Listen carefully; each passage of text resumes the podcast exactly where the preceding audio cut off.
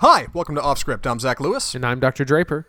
Today on the show, we'll be reviewing uh, the new DC Cinematic Universe film Shazam. We're also going to take a look at the next kind of entry in the Stephen King universe, if there is a Stephen King film universe, uh, Pet Sematary from Paramount Pictures. We're going to talk about summer movies, things that are coming out May, June, and July, and we're just going to do a quick look at some of these trailers we've seen, some things that are coming out, things you've heard of, and things you haven't. So stick around for that. And before we do all of it, we need to talk about the news. And the very first story actually isn't on the outline because I just want to indulge myself for a second.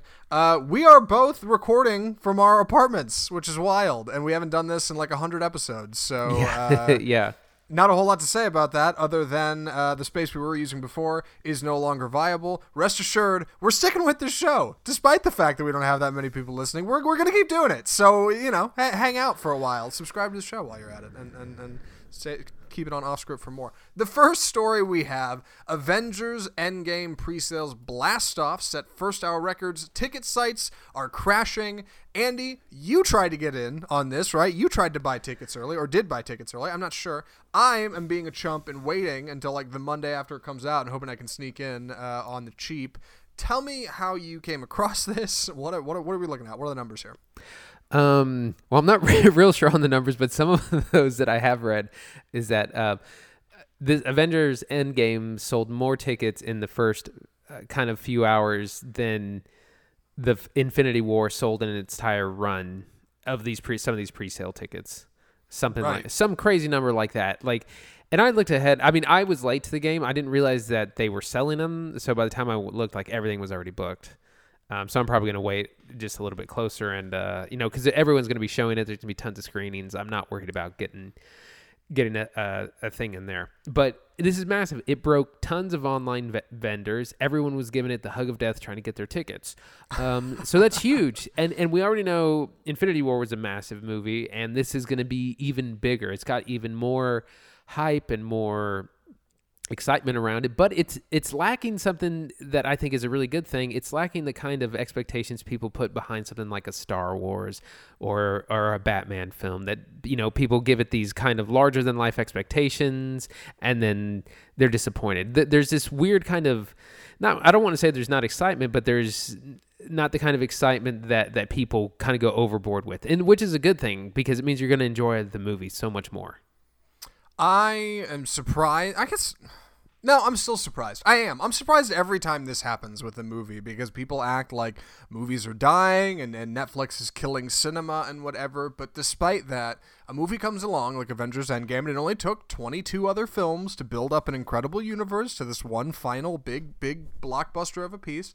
But I'm surprised that people still buy out this fast. Like that this beat uh, the day's worth of the first day sales for Force Awakens, it beat it in six hours. Atom Tickets said this is the most they've ever sold. It achieved a record in less than half a day. AMC's website crashed. Regal Entertainment had problems selling tickets because of this thing. I, I don't get it. I guess what I don't get is uh, I, I look at Twitter when an iPhone comes out, right? And there's this whole little subculture of people who are all about ordering the iPhone first, staying up till 2 a.m. or whatever. I got to order that iPhone and then I can go to sleep. There's like a whole community around it. I don't see that with Avengers. Like I don't. I don't see people on Twitter. I don't see it tr- trending. Get your uh, tickets now. Like it doesn't happen. But somehow, uh, so many people are doing it, despite the need for any kind of central community. Um, I guess I guess this says a lot about the film. I suppose. Yeah, And- I, and- it says a lot about the film, and it says a lot about what Marvel has done. That everyone has just put their faith, and they know they're going to be in for a good time. They know it's going to be epic, and we haven't seen hardly anything. Like the amount of of uh, marketing has been actually quite tame for something this big. Usually, you would have a whole six month campaign, and you know you would slowly get more and more footage. And it's been the opposite. They've shown very little. We know zero about how this plot is going to resolve. Um, but the people are still excited, and so I think that's a really good thing. It's really cool, just how that they've marketed this film to gather this much excitement, but still kind of keep, like I said, keep it from going the Star Wars route where people are like going overboard. Our next story: uh, Justice warns warns the Academy against suppressing competition in Oscar awards. Uh, the Justice Department has warned the Academy of Motion Picture Arts and Sciences, yes, the, the Oscar awards people, you, you're thinking of the right one, The potential rule changes affecting awards from Netflix and other streaming services could be an antitrust violation. Ooh boy, capitalism. I love talking about this stuff on our movie podcast. Uh, Andy, what do you what do you know about this? Okay, so right after Netflix won th- their Oscars for Roma, um, you know, Steven people like Steven Spielberg came out saying we need new rules. Netflix is just gaming the system. We have to change it so they don't don't just do that, which they are totally not doing. They're following the rules set by the Academy, just like every other movie does. Um, but anyways, this talk of changing the rules got the attention of the Department of of Justice, who came in and said this could be a violation of antitrust laws, meaning that there's a conspiracy to stifle competition against Netflix. And that if they go through with these rule changes, like I said, it could be a violation of, of antitrust laws, which are uh, designed to stop monopolies. Uh, the mo- the most famous one for theaters is the Universal versus United States, where that they said a film studio cannot own a theater chain. Um, so this is kind of in that same vein of making sure that competition uh, flows freely. Right. And the whole deal here, for anybody who isn't familiar with trust laws, is that any association that includes multiple competitors in its membership uh, has to have certain eligibility requirements so that everybody can participate. If you block people out, that's implying that you are somehow exclusive uh, to an industry, and that's a trust which you can't have. Uh, it's funny that this has reached this point. I don't think anything I can't imagine like the Supreme Court saying, "All right, we're cracking down on the Oscars. This is the year." Like, I, I don't think that's going to happen. But I appreciate the warning. I, appre- I appreciate the hey, we see what you're doing over there on Twitter, slamming Netflix. We see you, Sp- Steven Spielberg. We don't like what you're up to. So, um, I don't know, man. I, I, guess I love a good underdog, and I always will. And, and I know Netflix might be. I don't know Netflix might be killing cinema, but supposedly Netflix might be killing cinema. And for what it's worth, um, I don't know. I support him. Why not? I believe in it. Uh, our last story, actually, surprise, surprise, isn't a story. It's a trailer. It's like a surprise. it's a, it's a surprise segment of the trailer park.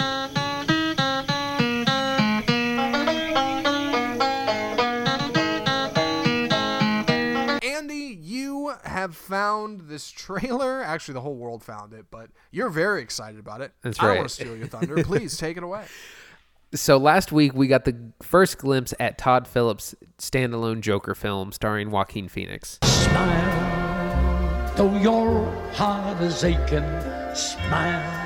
This thing looks great. I was really blown away. And a trailer is supposed to do a lot of things. It's supposed to not only kind of give you the premise of the film, but also tell you a little bit about tone and style and uh, that that kind of thing. So we got the first glimpse into Joaquin Phoenix character as the Joker, and we get this trailer where he looks like a kind of lonely, antisocial person. He, he lives with his his mom, and uh, you know he just slowly is abused. There's violence towards him, and it just kind of portrays him slowly unraveling mentally and turning into the Joker. And it gives us a huge amount of, of style. You know, there's references to great comic book properties as well as several Scorsese films.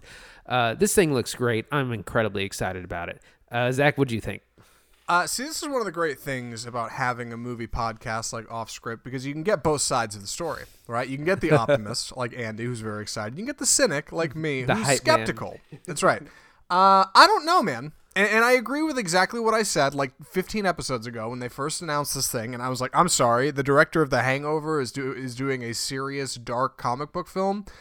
I'm not seeing it.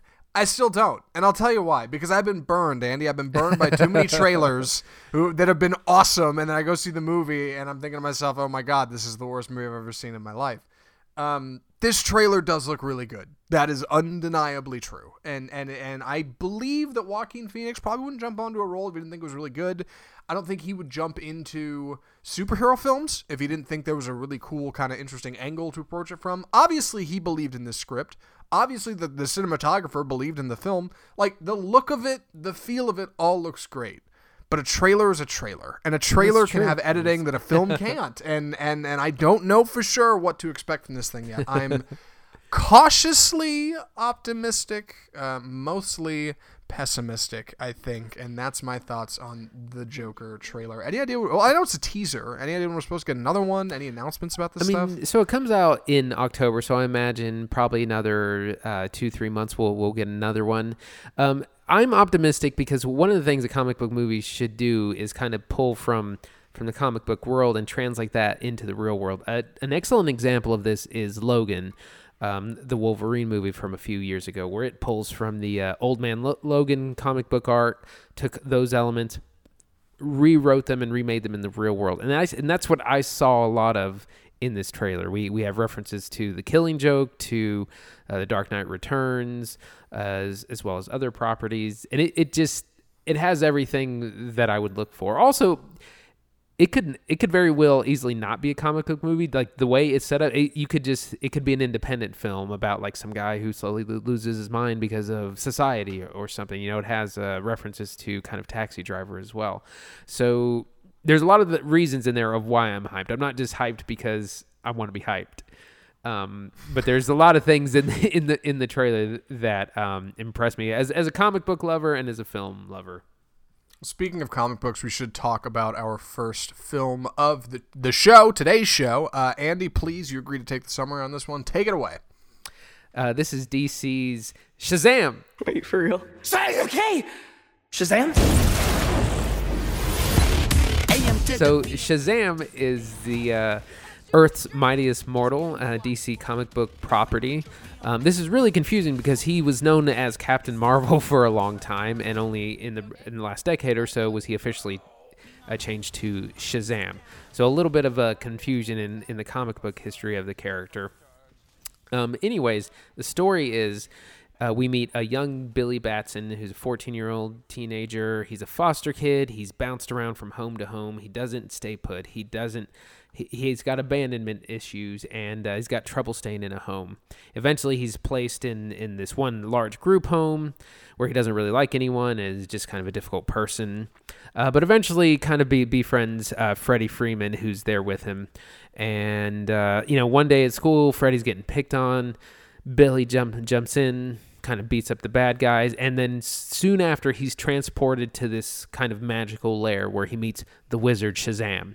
And Shazam tells him, "You are pure of heart. I will te- I will. I have chosen you as champion. Say my name, so my powers may flow through you." And now, whenever Billy says Shazam, he turns into this adult superhero that has a lot of Superman-esque powers, but also they're more exp- inspired by uh, you know Greek mythology. He has the power of Zeus, the speed of Mercury, the you know strength of Atlas, uh, these kinds of things. So what we end up getting is this uh, kind of Tom, Tom Hanks big in superhero form. We have a four, immature 14-year-old in an adult superhero body.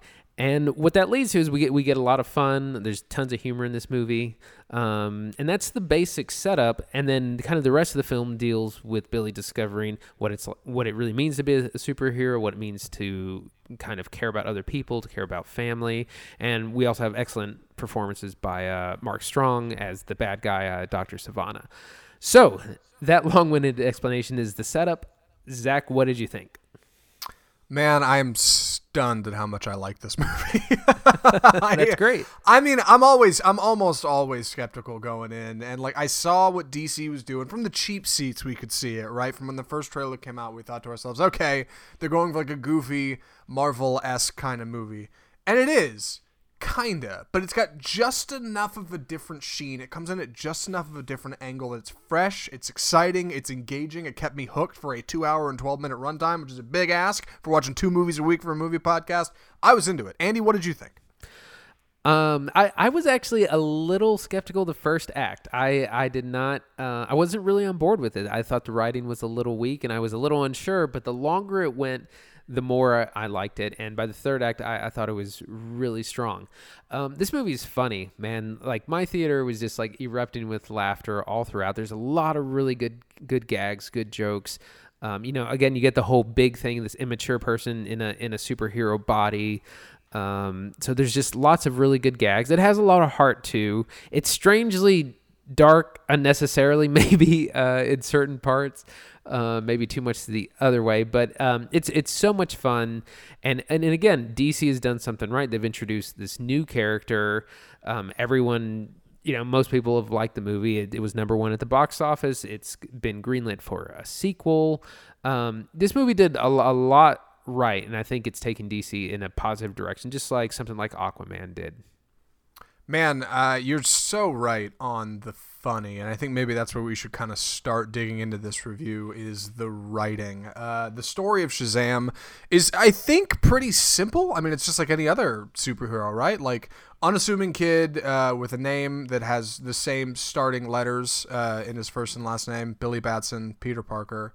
Uh, uh, I don't know, Clark Kent. I know it's a C and a K, yeah. but uh, it, it's a simple story, right? But the way we get there and we learn about these characters is what's so interesting. Billy Batson is supposed to be very pure of heart. Of course, he's he's he's he gets there over the course of the film. That's one of those things you kind of you know naturally in, in any protagonist they have to overcome something within themselves. Uh, I I I'm really, I'm really spinning my wheels here. Is what I'm doing. Dig me out of this, Andy. I don't know. I lost my train of thought. I don't know where I'm going. um, so this is a smaller budget movie than something like Aquaman. Aquaman had like you know 150 200 million dollar CGI budget to have these massive battles. This film does not have that kind of budget, and so everything had to be uh, in the writing. You know, it, it had to be in the characters and in the story, and and that's exactly what we get. Um, it's a goofy. Go sorry, ahead. I, I, got it back. It's a goofy approach uh, because you're basically making a movie about a 14 year old kid. Uh, it's very similar to something like Big in a lot of ways, which is referenced in the film, along with a couple other clever, clever Easter eggs. So keep an eye out. Uh, you, your main exchanges are going to be a, along the lines of a 14 year old kid talking to other kids. Uh, Billy Batson is a member of a group foster home. So you've got a handful of kids in this uh, menagerie that he talks to. Uh, the kid from It, played by Brian David Adamson. That's not his name. I don't know his name. Uh, a couple other characters. You, you, get a little bit of diversity in there. you get an older gal. You get a very young girl. Um, it's a good opportunity to kind of bounce bounce ideas off the walls and, and come at things from different angles. You have a, you have a handicapped kid, which has a handful of handicap jokes that come with it, which are undeniably a little funny. For all of for all of the jokes it makes, because it makes a lot of jokes, uh, there are a good handful that land. I, I, I laughed more than a dozen times out loud in theater, which I can't remember the last time that happened in a theater in, in a movie for me in a theater. Um, at the same time, there were definitely a handful of eye rolls. So I was like, oh god, like this this gag is not funny, and they're really they're really going for it. And I think for anybody writing a comedy, it's important to have a good mix of that, right? Like you, you got to have the good with the bad. You got to have the funny with the non-funny. Um, and and that that translates over to the writing of the movie as a whole. Uh, this movie is inverse, right? Like in the way Marvel makes their their their films, you've got a whole lot of serious right at the bottom, and then you've got the top layer, the the icing on this cake is uh, uh, funny, comedy, goofy. This movie is the opposite the the base of it is a funny, goofy 14 year old kid in an adult body comedy. The top of it is serious superhero stuff, and like it totally works in the best way. And I ripped off that analogy from somebody else, but uh, what do you what do you think about that? Um, yeah, it just the humor really worked for me, and like you said, not all the jokes land, but they land more often than they don't. And it, it's it, again, it's such a breath air breath, breath of fresh air after the seriousness of, and darkness of Batman v Superman and even Man of Steel, which I, I really like Man of Steel, and I keep I wanted to believe it's a better movie than it is, but but it's not. um, every time I watch it, I think it's gonna do it's gonna do something different. um, it, yeah, it, it it it's something new. It's something different. It has a lot of humor, and, and again, it's different because Marvel did the humor thing first. But it's it's a different kind. It's a different style. Um, and it's just a different kind of movie. And and we're at a point where we have to do things we haven't seen because we've seen the stock kind of, you know, uh, Superman Batman origin story, and like we know those characters so well to the point that they're kind of boring now, and we have to see new things and go in new directions. I appreciate that this movie was able to, speaking of new directions, able to basically plant its foot in a in a uh, industry that is full of diversity and and and and and pleasing different audiences and say, you know, we're not going to try to do any of that. We're just going to make a, a, a, goofy comedy. We're not gonna we're not gonna make like because because you know Wonder Woman came out and it was like, well, this is the this is the superhero movie for women, and Black Panther came out. And was, well, this is the superhero movie for black people. Nope, this one's about a white dude and his friend's a white dude, and, and they live in a house with a lot of diversity, and, and that's where you get a lot of that that coming in. But like, it really doesn't it really doesn't go out of its way to try to do anything. Um, super su- super odd i guess or super unique there's there's definitely some jokes in there and some references um, that that are engaging i think to diverse audiences but ultimately like it doesn't it doesn't it doesn't really try it, it just kind Yeah, of it's- is it's what not it pander- it's somehow not pandering. somehow it's unapologetic in that way and therefore funny it reminded me a lot of like deadpool or iron man Yeah, Uh, exactly. similar similar kind of feels to it Yeah, one of the things I wanted to mention, um, I've complained in the past before that a lot of times comic book movies will not have comic book moments, and you know I, I kind of describe those as like page turns when you page turn. Yeah yeah. Yeah, you know, you turn the page and there's this incredible quote, or there's a bad guy you haven't seen in a while, or you know something incredible happens. the, the building blows up or something. Yeah like something huge happens on a page turn. Yeah, you know, th- these surprise and shocking moments. And Shazam has exactly that. It has a few moments where people in my theater were gasping uh, on a couple of points. It, it has those nice uh, surprises and, and things that go in different directions. So you're not just kind of predicting what everything's going to be. Because when I, when I was in the first act, I thought that that's what it was going to be a little bit. And I, I was a little unsure, but it definitely uh, found its own stride. And like I said, went in new directions uh, towards the end. Yeah, there's an interesting layer of what I would describe as something like horror in here. Um, Yes. Not to get not to get too far into it, but you know, this movie is supposed to be. Uh, they they get as many gags as they can out of. Uh, this kid is 14 and he's walking around in an adult body. Like at one point, they go to the gas station, try to buy beer, of course, and like that's a funny scene.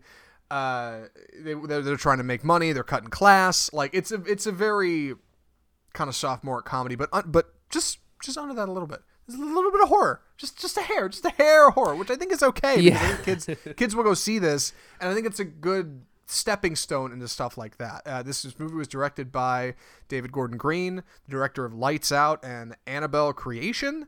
Um, and it shows. There's there's just a, just a touch of it in there. Um, there's also uh, it's worth mentioning. There's definitely an Annabelle in this movie in a very early scene in a pawn shop, which is weird. Oh, wow. Um, yeah, Didn't uh, I even didn't notice. catch it, but I read about it later. So keep an eye out for that.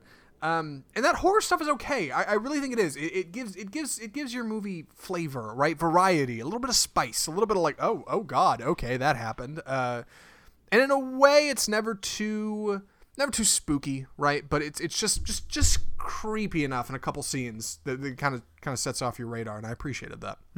What did you think of the two big leads, uh, Zachary Levi and Mark Strong? Um, let's start with Mark Strong. Mark Strong was okay. Uh, I'm convinced he should never, ever, ever do anything but his normal British accent ever. I, I I've never seen a, a film with him in it where he didn't do the British accent that I thought it was convincing. I'm always like, it, it's just he's kind of typecast that way, and I, I feel bad for the guy, but it is what it is. In the same way, like Hugh Jackman is typecast to have an American accent. Like he just is. Like that's just what people think of when they think of him. They don't think, oh yeah, he's from Australia and has an accent. They just think, oh yeah, he's Hugh Jackman.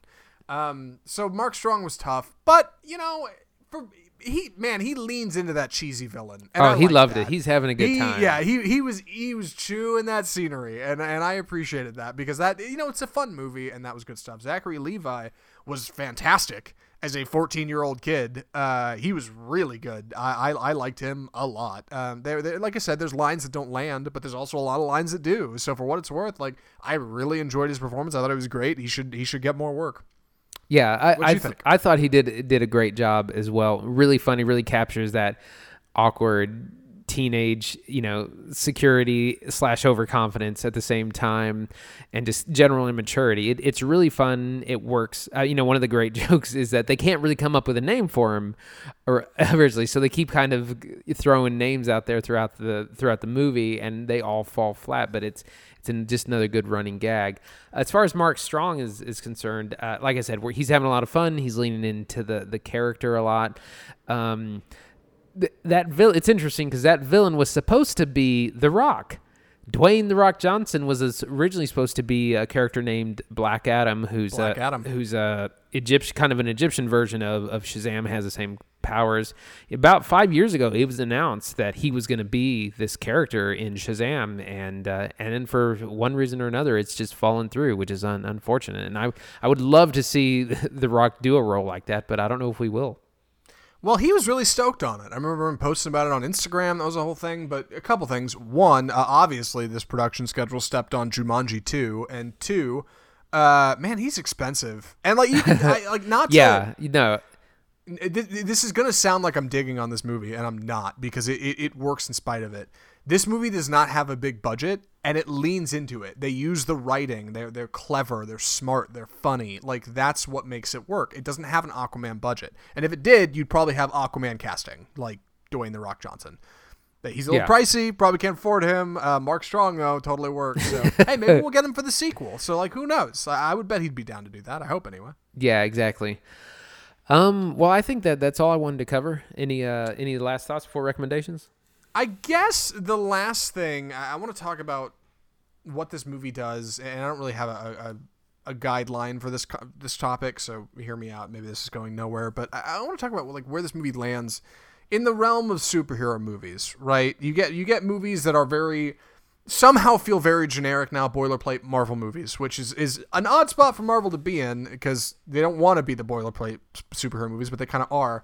And lately, Aquaman, Wonder Woman, Shazam, like it feels like DC is is taking an interesting step here. They're finally taking the world's advice and saying, "Okay, you know what? Great. We're not just going to do normal superhero movies. We're going to do something weird. We're going to do something different." This movie breaks a lot of traditional rules for what I would expect a superhero movie to be. A fine example, that running gag you mentioned where they're they're trying to find a good name for him.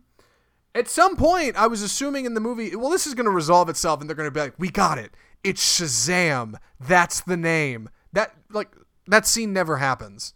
So like, Yeah. And I just kept waiting, like, and that and that works because it subverts my expectations. The whole movie, the whole time I'm sitting there, I'm thinking, well, this is how this is going to go, and then it doesn't go that way, and that makes it an engaging experience for me because I've seen so many superhero movies already. This one's different. This one's new. This one's unique, but it doesn't do a great job of setting up the world for any kind of sequel. It just doesn't. It was just like, okay, here's our movie and we're done. And I think I don't know if the reason that happened is because DC is just saying, you know what, here's here's a hundred million dollars, go make your stupid movie. If it sucks, it's just like all we just throw it in the bin with all the others, right? And if it's good, we'll run with it.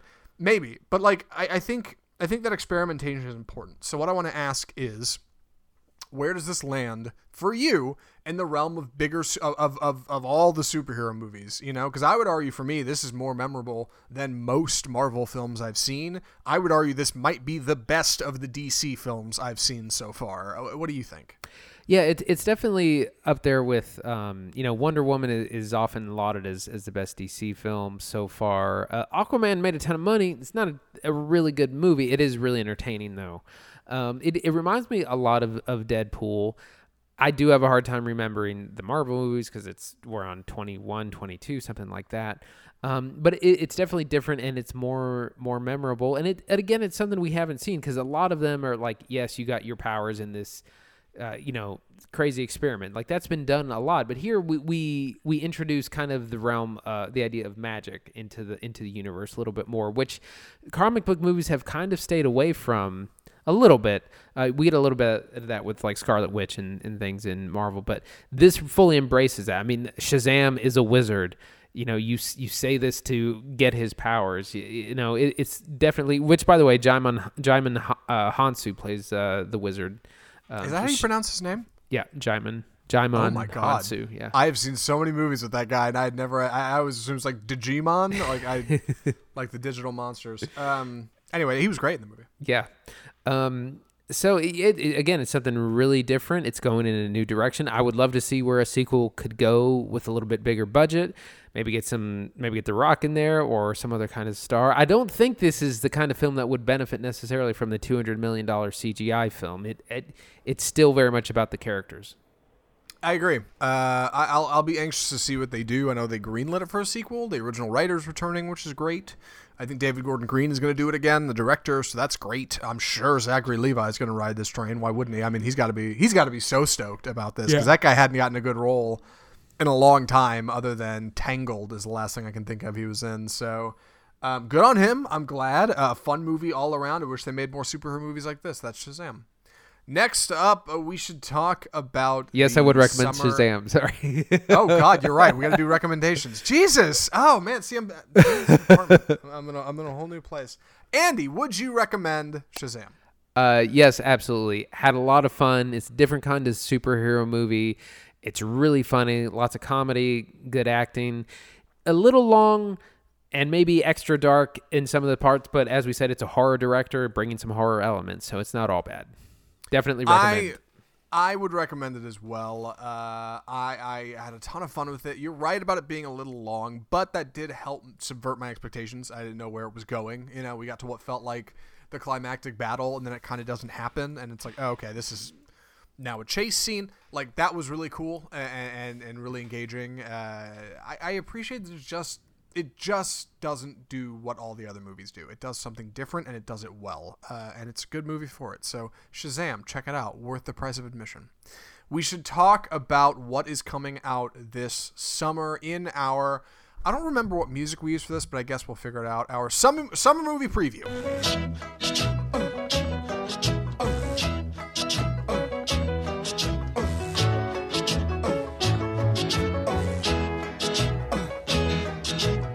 Okay, so what we're going to do is we're going to look over the next three months at the box office May, June, July. We're not going to talk about everything that comes out. We're going to hit some big things, we're going to hit some small things, and we're going to miss things. So if there's anything you want to hear about that we don't talk about, email us at mail at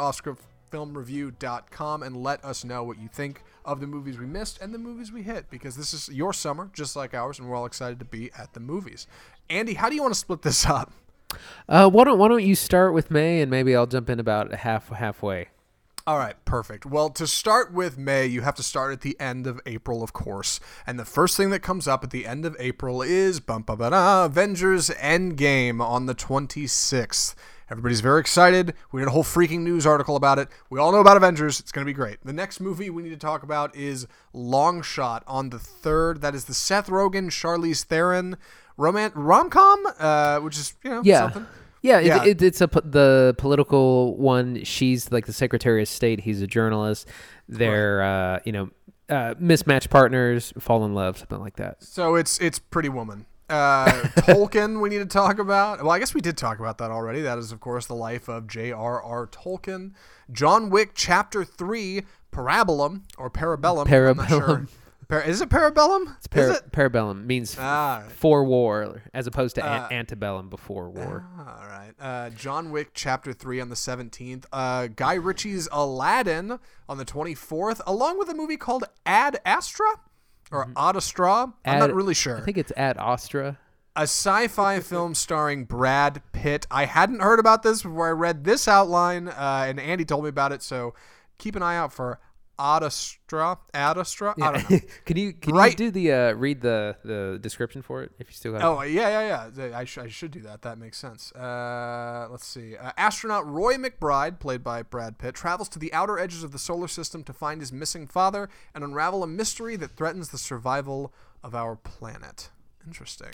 I, I just know that it's some big space epic. It's supposed to be a big deal. I've heard like a little bit of buzz about it for probably over a year now. So I'm excited to see what that's about.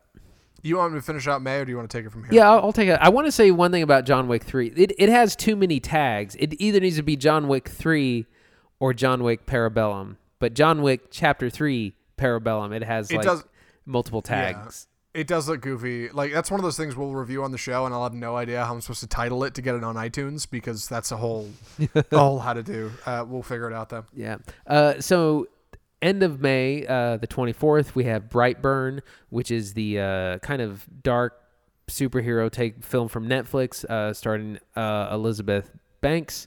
Um, I can't remember who the husband is, but yeah, this is like a, a, a dark, what looks like a horror Superman tale. It it, it very much mirrors this Superman mythos.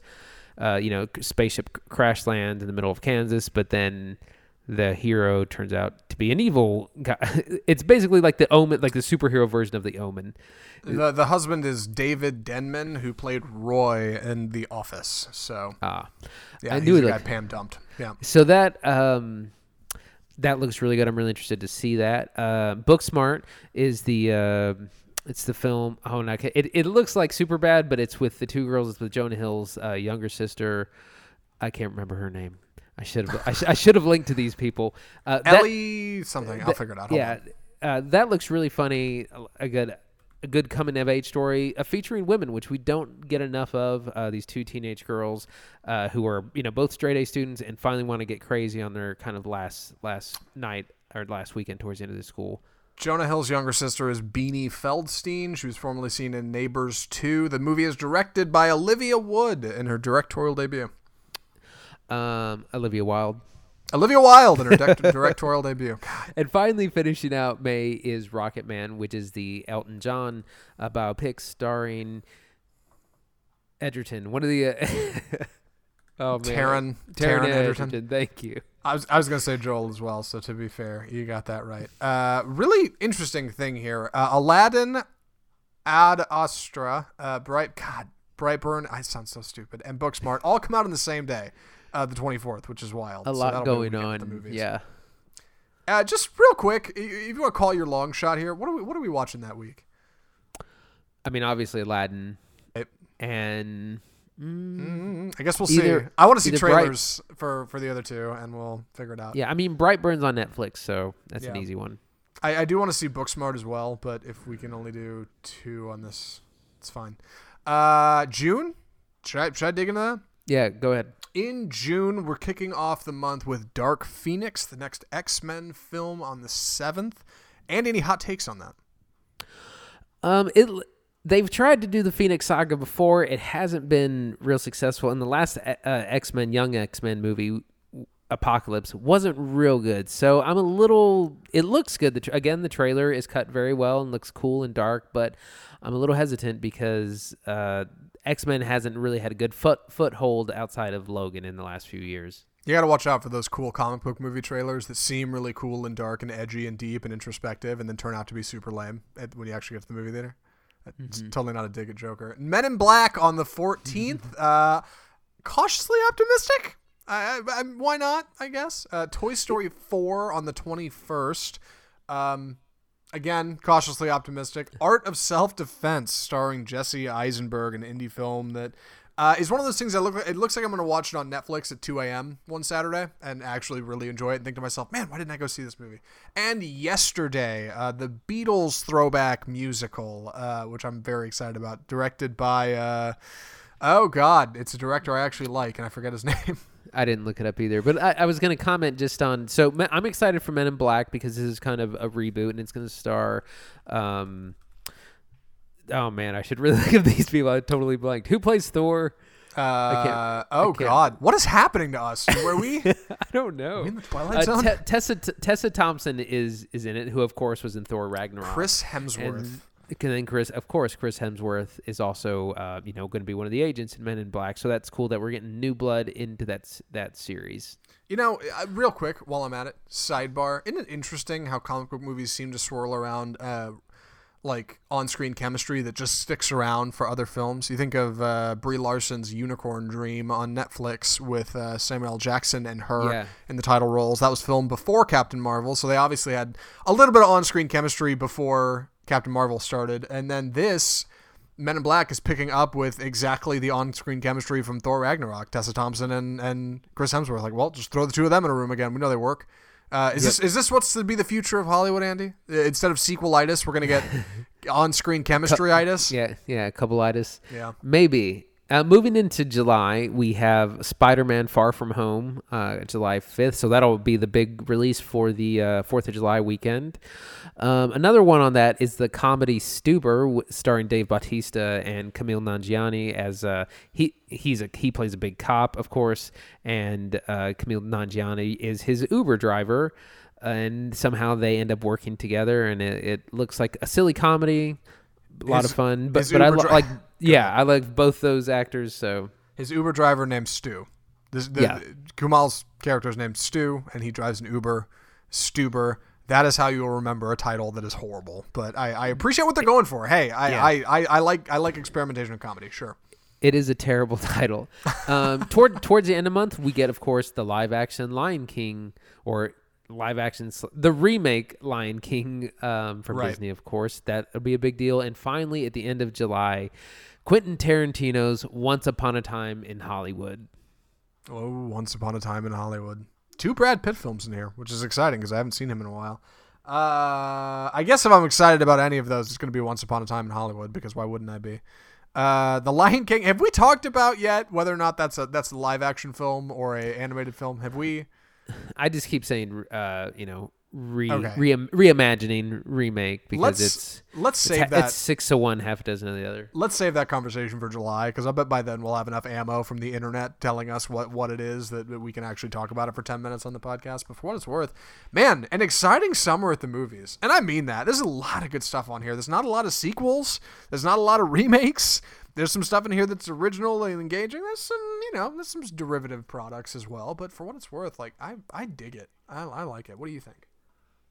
Yeah, I mean, a, a lot of tent pole things. And we got to remember, you know, we named about 10 titles for May and then only half as many for June and July. So the closer we get to June and July, we'll have more. Oh, you know what I just forgot? Um, Midsommar.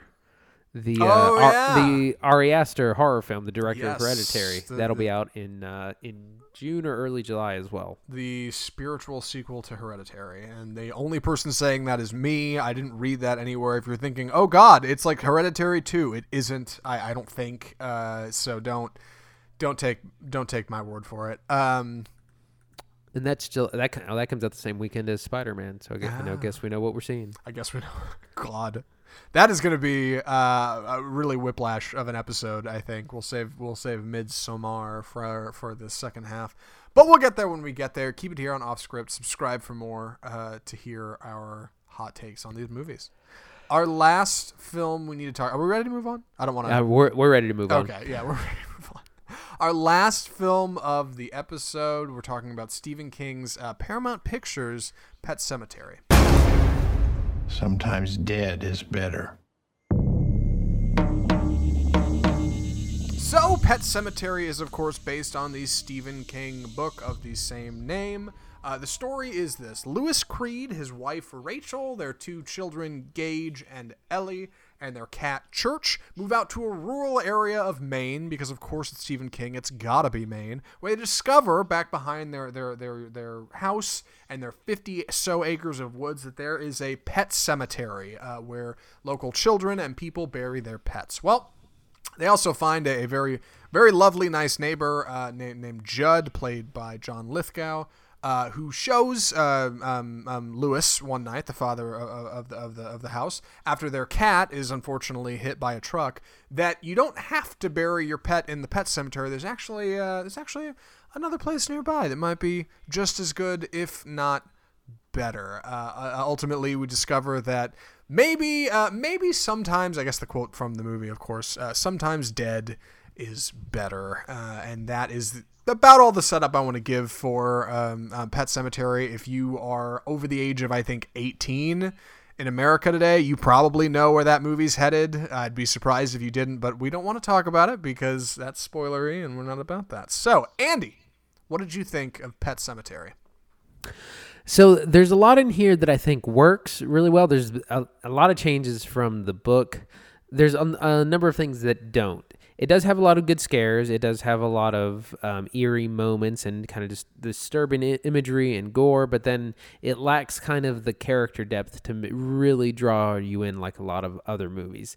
So, you know, you get a lot of a lot like I said, a lot of things work, a lot of things don't. That's kind of my overall view. Uh, what about you? What'd you think? I think similarly. Uh, I, I, there's a lot in this that I really appreciated. There's a lot of scares that are really good. There were moments in this movie where like I didn't want to look at the screen because I was afraid of what was going to happen next. And like it's rare that, that a little movie like Pet Sematary can do that to me. Um, but there's a lot in this that didn't work. At the same time, there's a structurally there were problems. The writing was an issue. Uh, there were some changes from the original uh, book and film that I think probably hurt it in the end. And uh, ultimately, I think this is not nearly as memorable as It, the other Stephen King film that this immediately follows. Uh, it's a swing and a miss for me. But let's talk about why, because it, it may not be for everybody. And if you're a horror fan, it might it might be for you. So check this out. Sure. What what did you think worked, right? Let's start there. What what works about Pet Sematary as a film? Because there's, there's some stuff that works. So I feel like like this the setting and and the scares uh, when they work they do a good job. You know, you're out in kind of this in rural Maine. You uh, you know again a, a lot of Stephen King's works, especially his his books, deal a lot of um, with characters having visions or characters having kind of you know seeing things that aren't there and that's where a lot of the horror comes from and so we get a lot of that in in the film as well and that's an excellent place uh, to get some of these scares. There's some flashback things there's you know some supernatural elements of things that you're seeing but aren't really there and then there's dream sequences. You know there's a couple of good jump scares. So the so the horror element part of it works. That that delivers. If you're want, wanting to see some scary stuff, it's definitely there. What it misses is creating that real dread, that that mood, which is so important in horror, and that's usually a big part of it. A part of developing that is developing good characters and developing an in-depth mythos of whatever it is. And we don't really get that. We don't really get, you know, why what is the what is wrong with this land? What is lo- wrong with this ground? You know, we these are where we can get some sweet long expositions or flashback scenes of, you know, one thing or the other to really explain put you know just put a background on this thing and and that's what it does so well and that's why i, I think it doesn't work as well in this movie I think you just said that probably better than I ever could have. So I should probably just Thank you. leave that and move on. But I do want to talk about what I what I thought worked and what didn't work. And this is basically echoing what Andy just said. So for anybody who hears what I th- I said and, and, might be confused, uh, just go back and uh, well done, Andy. Put a ball on that perfectly. But now I'm gonna unwrap it. Uh, I I think what works in this movie is the scares. I thought a lot of the scares worked really well. And and just like Shazam, right? For every good laugh, there's a bad laugh. For every good scare, there's a lame scare, usually. Um, but for the most part, a lot of them were really effective because you don't know what's coming. And and the biggest reason for that is because you're confused. And unfortunately, that's where the rest of the movie really starts to untangle because I'm only confused at what's going to happen next on screen because I don't know what to expect, and I don't know what to expect because the movie hasn't given me any proper setting for expectation. There's this Right. whole here- here's a fine example. There's this whole little uh, subplot with the mom and these repressed memories she has of when she, of this traumatic experience that happened to her when she was a kid. And this shit has nothing to do, excuse my language, has nothing to do with the with the, with the main plot of the film, the pet cemetery and and and things coming back to life and them living out in the woods. Almost nothing at all, and it is milked for scares for like a good 20 minutes of the runtime of the film it just feels cheap. And i'm getting scared by a thing that is completely unrelated to the film right? That's like if you had a rom-com and a character in there who had a really traumatic car accident when they were a kid. And so just halfway through the movie you keep getting hard flashbacks of like loud car crash. Like it's just like it's it's just kind of it's just it's not earned i should say. It's not it's not Yeah. an earned scare. And that happens in this movie a lot. The scares are good but you didn't earn them. Like you didn't you didn't set up the film for them. So that's really I think where this movie really suffers. And like if you don't care, if you don't really care about plot and you're just in for some good old fashioned scares, if you're looking for something to watch in October, Pet Sematary might be a movie for you. But man, if you're looking any deeper than than the immediate surface, you're just gonna be disappointed. Yeah, it, it, it really hurts the rewatchability. Um, you know, because again, the, everything moves so quickly. There, there's the pacing is a problem as well, but you just don't you don't establish um, Jason Clarke's character uh, as Lewis. Um, John Lithgow playing the neighbor Judd is supposed to be a, a much more important character, and he is an important character. But he's this him and his relationship with the family is just not very well established. And it's I mean considering he's the one who says, "Hey, let's let's let's come and, and bury bury your cat here instead of here," and, and you know, and it's like you, you know you you haven't built up the trust to like put your faith in this guy who's you know you hope is leading you into the woods to not murder you.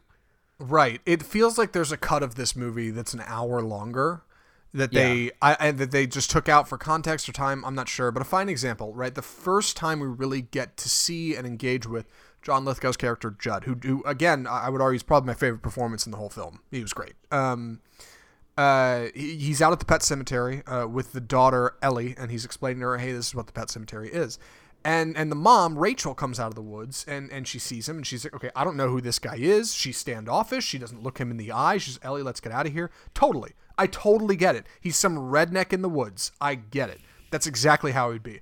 The next time he is on screen, no joke, without any like conversation about this guy in the woods or anything, the next time he's on screen, he's sitting at the dinner table with the whole family, including the dad and the son who he hasn't met, and they're watching Ellie do ballet. It's like 10 minutes later in the film. And there's nothing when did Rachel tell his her, her, husband Lewis about the guy in the woods, Judd? When did they go over and confront him? When did they shake his hand and go, "Oh, you know what? This guy's not so bad." That just never happened. It's just oh, okay. Now he's now he's like a, a welcome member of the family. Like there should have been a whole scene there or a couple scenes, and it just doesn't. It just didn't happen. And like that that seems to happen in this movie a couple times, and it really it really hurts that flow because again when you get to something scary you didn't work your way up to it you didn't build up to that scare um, so uh, that that that that really bummed me out i guess yeah like from what i understand in the book his, his relationship the or the relationship between uh, judd and lewis jason Clarke's character is supposed to be a real big deal because it's kind of like a father figure that he never had this sort of thing and it just, again it just rushes so fast through that it just never really like never established. Um, and and to be fair, um, it's important to note that Stephen King has said that this is not. He doesn't think that this is a really great story. He originally did not even submit it for publishing, mostly because he, he it just kind of uh, is really bleak all around. There's not a lot of redemptive qualities of the story or the book. So he he he hung on to the screenplay for a little while before or the uh, the manuscript before submitting it. He finally had to because of contract, and uh, you know, it turned into a big hit. But he'll still say, you know, that it's it's my most disturbing story, and it's not necessarily. There's not a lot to take away from it. So this definitely could have been done done better, but it's it's also kind of a flawed story to begin with, which is kind of interesting. I do want to talk about the performances real quick. I know we didn't really dig into that, uh, and just kind of the look of it in general. I just quickly to look at look, it looks good. It, it doesn't do anything incredible. It's very very nuts and bolts. Uh, you know, there's some green screen in there, which is lame. There's other things that are clearly shot in the woods, and I appreciate it. As far as the performance goes, uh, Jason, man, I, I, can't even remember Clarke? this guy's. thank you, Jason Clarke. That guy's in so many movies, and my God, is he just the most forgettable? I, and I feel awful every time I say that, but. Jason Clarke was good. His wife, who I haven't seen much, is good. The two kids, fine. Uh, John Lithgow, good. I, I liked everybody in it. Um, it looked like they were they were doing a good job of reading that script and, and doing their thing. What'd you think? He needed more spot. He needed more spots on his face. Is what John, John Lithgow. Oh God! Yeah. They, they made they, they made him really spotty, and for some reason it it like cracked me up. Um, yeah, I mean, I thought the performances were fine. There, like I said, there just wasn't enough there. It moves so. Fa- it's like again, this is speed. It's like, oh, they've just moved to the main. Oh, he's for, now head of the hospital. Oh, now they're friends. Now they're, you know, it's just it goes so fast. And like you said, some of the production, some of this, a lot. I did not feel I was in the woods very much. A lot of the, the particularly the scenes shot at night, it looks they're like you're, yeah, yeah, clearly, yeah. like you're in a studio, yeah, yeah. It it loses that authenticity because, like I said, even though the, the story is flawed, I think you you could still tell a compelling one, and you could do it better than it was done in here. Yeah, it's got that classic problem of, of any of any like B B horror movie of something happens to a character character thinks it's weird and then does nothing about it and it's never addressed. And then later when something bad happens to that character it's like well maybe if you had told the whole family what it, that weird thing that had happened to you maybe we could have done something about that. Like and it just doesn't it just ignores those it, it ignores those essential elements for the sake of convenience. And that makes things feel um, just cheap. And that's a bummer. Uh, yeah. and that, that extends to you're, you're right. Like the, this this set as well. Uh, it should have been slower like that was my biggest like and i hate to say this movie should have been longer but really cut out the crap with like the the, the, the scares that are completely unrelated to the movie honestly get rid of the whole eh, trying to tell the origin story of of the woods at all because you don't do it right and it does the movie no favors. Way slow it down. Really drag those scares out. Like really just pull that tension as long as you can and hold it, you know, as long as you can on screen before you snap it with the scare. Like that's making a good horror movie. And this one just does not does not get there. It's a bummer following uh, uh, it. I think. Yeah, it, Stephen King deserves better. he he could do better. And it, right, it feel it ends up feeling like a cheap, Blum, you know, a Blumhouse five million dollar movie, and you know, and it definitely w- was more than that. The other thing, you know, something like it. it has a lot of themes, which are things that I always look for. You know, it is is about uh, abuse and trauma and overcoming fear, and a lot of Stephen King's works are about other things than than what the movie's about. Not this one. Like I was hoping that you know maybe maybe the burial ground represents this, or I mean it's nothing. There is nothing below the surface. Right. And like I you know, there are there are horror movies like that and that's okay, but like this just it doesn't do either well, right? It's not it's neither deep nor uh, particularly biting. So ultimately it's just kind of boilerplate and and and lame. Uh, Andy, are you ready for recommendations? I think I'm ready. Andy, would you recommend Pet Sematary? Um, you know, probably not. I mean, unless you're a diehard Stephen King fan or you're a big fan of, of the the 1989 version. Um, there are good scares, but it, the movie itself is just really underwhelming and uh, is a bit of a disappointment. I was really hoping for more. You know, wait for streaming, wait for Netflix if you're a big uh, fan. I wouldn't rush out and see it. I would say yes with caveats, or I guess no with caveats, if that makes sense. I would say skip it. You don't have to go see it in the theater. But if you are a just a big horror fan and you just cannot get enough horror and you've got to see more, and or it's October and you're looking for you know just a scary flick to throw on you know in the background, like sure. In both cases, this movie will work because the scares are okay. They really are. Like there's some, there's there's some stuff in this movie that like genuinely you know got me got me shook. But um, it doesn't it doesn't it doesn't work its way up to it, and ultimately like the plot falls apart and it just feels shallow. So uh, you know, take take take take it with a grain of salt, I guess. And with that, that wraps our show for the week. Our first show back in the apartments. It's been too long, Andy. Uh, if you enjoyed the show, if you want to hear more about what we're doing, if you want to uh, figure out what you're seeing in summer or or, or whether or not uh, the Joker movie is going to be any good, email us at mail at offscriptfilmreview.com. Hit us up on Facebook. We're over there at Offscript Film Review. We're on Instagram. We're on Twitter as well. So come check us out and join the conversation. Thank you for listening to the show. Thank you for subscribing. We couldn't do the show without you, and we appreciate it. So thanks, thanks a lot, I guess, is what I'm saying. Uh, Andy, what are we seeing next week? That's an important thing, right? Yeah. Before I get too far away from it. yeah, so next week we're going to be seeing Laika's new uh, stop motion animated film, Missing Link. Yes. Uh, s- starring Hugh Jackman and uh, Zach Galifianakis. Yes. um, and then, of course, we were also seeing uh, the Hellboy remake. No. yeah, the Hellboy remake is definitely a little bit more me. Uh, we talked about what we are going to see for the show, and, and Andy was like, well, there's missing a link, and then I guess we need to find something else. Hellboy? uh, uh, I, guess. mean, I, it doesn't it doesn't look It great, but it's it's directed by the guy who did The Descent, right? Like it stars David Harbour from from Stranger Things. Surely it's good. Um, it doesn't look great, but we'll see. Find out next week. Find out next week uh, on Off Script. We'll be back next Tuesday with a brand new episode talking about Missing Link and Hellboy. You don't want to miss it. We're gonna figure out this whole this whole movie thing, the death of cinema. We're gonna solve it in, in one episode. That'll be next week, so stay tuned. Uh, thanks for listening to Off Script uh, from all of us here at the home of Bold Cinema. I'm Zach Lewis. And I'm Dr. Draper. Thanks for listening.